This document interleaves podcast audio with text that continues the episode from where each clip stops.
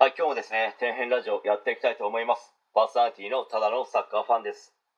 お送りする内容はですね、皆様の役に立つように頑張っていきたいと思いますので、よろしくお願いします。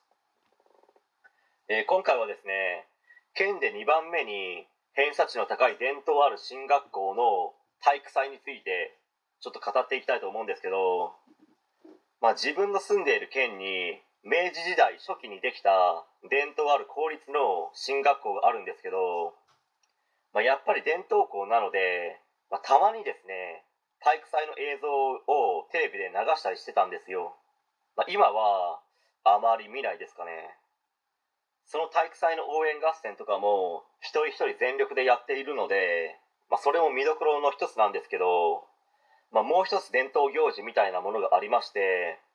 まあ、それはマラソンみたいな一定の距離を生徒全員が走るというものなんですけど、まあ、それの何が伝統なのと思いますよね。まあ、その一定の距離を走るときに浅瀬の川を渡らなければいけないんですけど、まあ、靴を脱いでとか靴下を脱いでとかではなくて、靴も靴下も履いたままその浅瀬の川を渡るんですよ。まあ、そしてその渡る川のところにあの保護者の方々が来ていて、まあ、応援したりするんですよね。でその浅瀬の川を渡るのがなんで伝統になったかというと、まあ、ちょっと不純な理由なんですけど、しかしですね、まあ、若いというか青春だなという感じがしますね。まあ、その理由はと言いますと、今はないんですけど、昔はその川を渡った先に女子校があったんですよ。まあ、明治時代なのか大正なのかちょっと忘れましたけど、まあ、この伝統校は昔は男子校だったので、まあ、今は共学なんですけど、まあ、学校が終わった後にその女子校に彼女でもいたんですかね。で多くの学生が